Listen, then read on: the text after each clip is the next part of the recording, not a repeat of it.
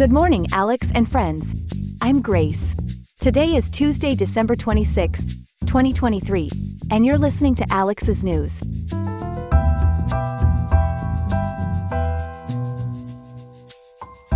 We're starting out with a mild winter chill here in Riverside. Temperatures are expected to peak at a comfortable high of 68.3 degrees, while the night will draw in a low of 58.9. Now, let's take a glance at what's leading our news today.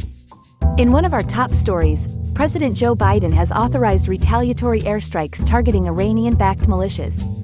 This decisive military action comes as a direct response to a drone attack deemed threatening to U.S. personnel and interests. We'll delve into the details of the operation and explore the implications for international relations and regional stability. On a different note, we turn our eyes to an ongoing debate in the academic realm right here in California. Universities across the Golden State are currently grappling with increasing demands to repatriate Native American remains and cultural artifacts. We'll cover the perspectives of university scholars, indigenous communities, and legal experts as this issue shines a light on historical injustices and the path towards restitution. Stay tuned as we unpack these stories and more on Alex's News. We lead today's coverage with a critical development in the Middle East. President Joe Biden has authorized retaliatory airstrikes against Iranian backed militia groups in Iraq. To unpack the latest on this situation, we're joined by our reporter Ethan. Ethan, can you share more about what prompted this strong military response from President Biden?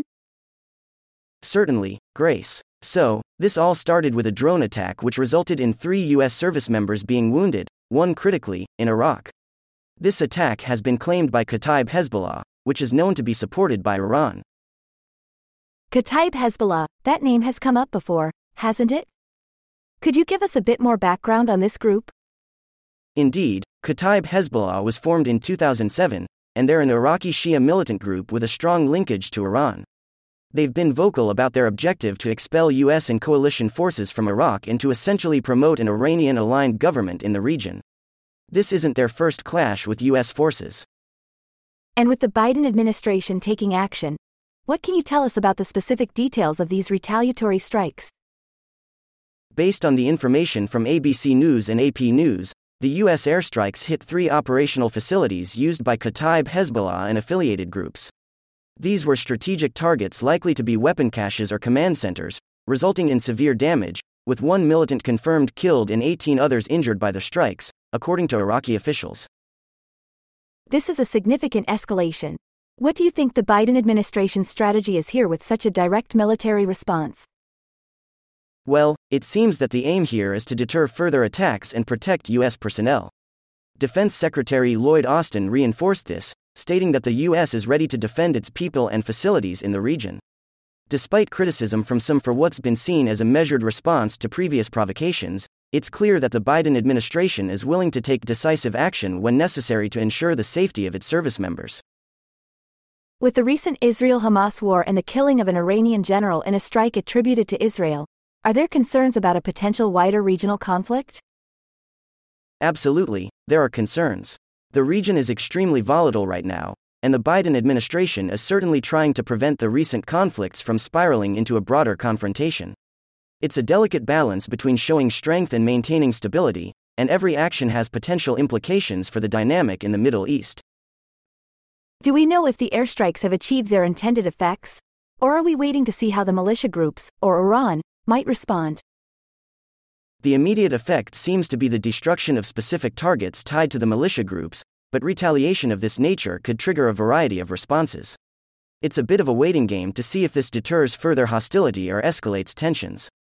Kataib Hezbollah and Iran might now reassess their approach, but it's too early to make definitive predictions. Fascinating insights, Ethan. Thank you for that comprehensive look at President Biden's actions and the wider implications.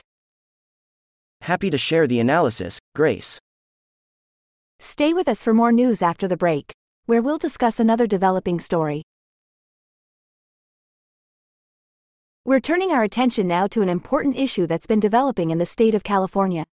Universities there are under increased pressure to repatriate Native American remains and artifacts to local tribes. Our reporter Chloe has been following the story closely. Chloe, can you break down the current situation for us?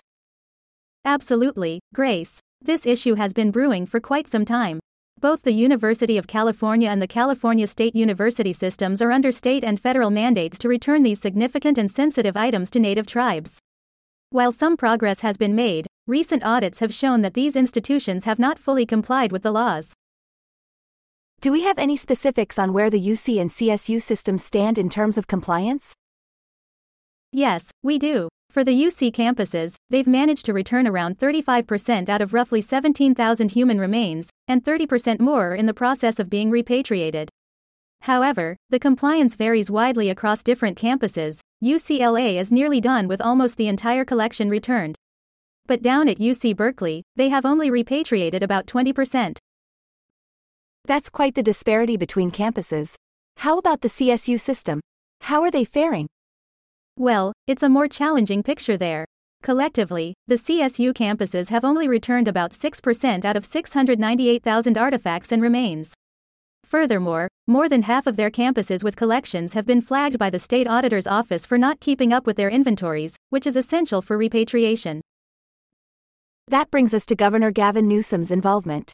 What measures is he putting in place to ensure that these universities adhere to the repatriation laws? Governor Newsom has taken a proactive stance here by signing new legislation that requires UC and CSU systems to provide annual reports on their repatriation efforts. The goal is to speed up the return of these items and hold the universities accountable to the state and federal laws that have been in place for decades. Chloe, can you speculate on the potential implications or consequences if universities continue to lag in this effort? The implications are significant, not only legally but also culturally and morally. There could be penalties or loss of funding if these laws are not met, but more importantly, this is about respecting the heritage and rights of Native American tribes.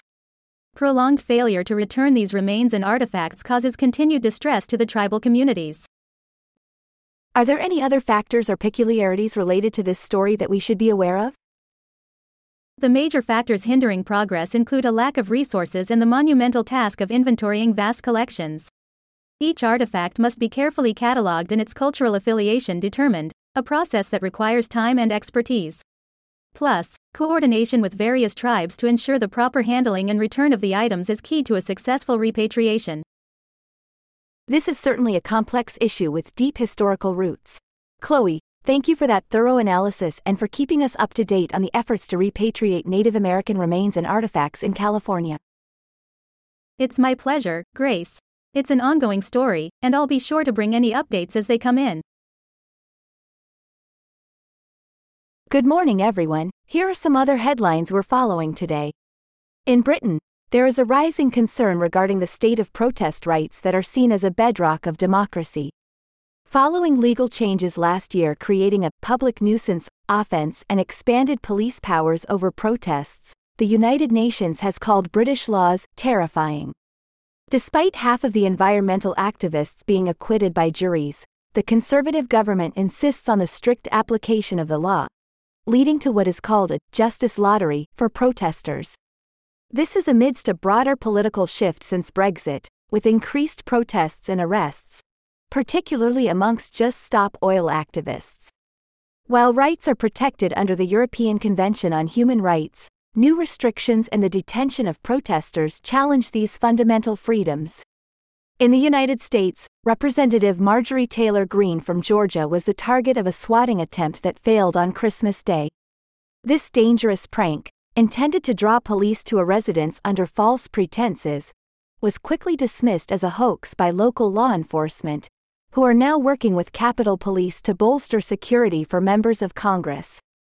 Meanwhile, the conflict in Gaza is escalating, with Israeli forces ramping up their military campaign against Hamas, leading to significant telecommunications outages and a harsh impact on civilian life.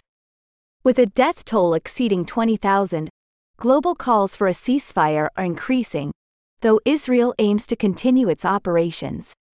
Russian opposition figure Alexei Navalny remains defiant from captivity, maintaining his sense of humor and resilience even after being transferred to a remote penal colony. Navalny has consistently criticized the government despite ongoing legal challenges. The humanitarian crisis in Gaza worsens amid the prolonged conflict, with displaced populations facing cold, scarce resources, and a devastated healthcare system. International relief efforts strive to provide aid as the demand for unimpeded humanitarian access is more critical than ever. Lastly, minimum wage workers in 22 states can look forward to a pay raise starting January 1, 2023, potentially injecting an additional $6.95 billion in wages into the economy, according to the Economic Policy Institute.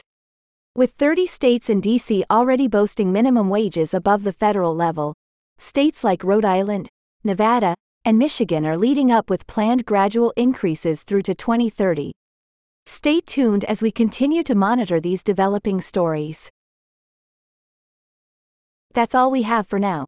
Today's episode was made by Alexander King with GPT-4, GPT 3.5 Turbo, the Perplexity API, and the Google Cloud Text to Speech API. I hope you have a great day. I'll see you tomorrow, Alex.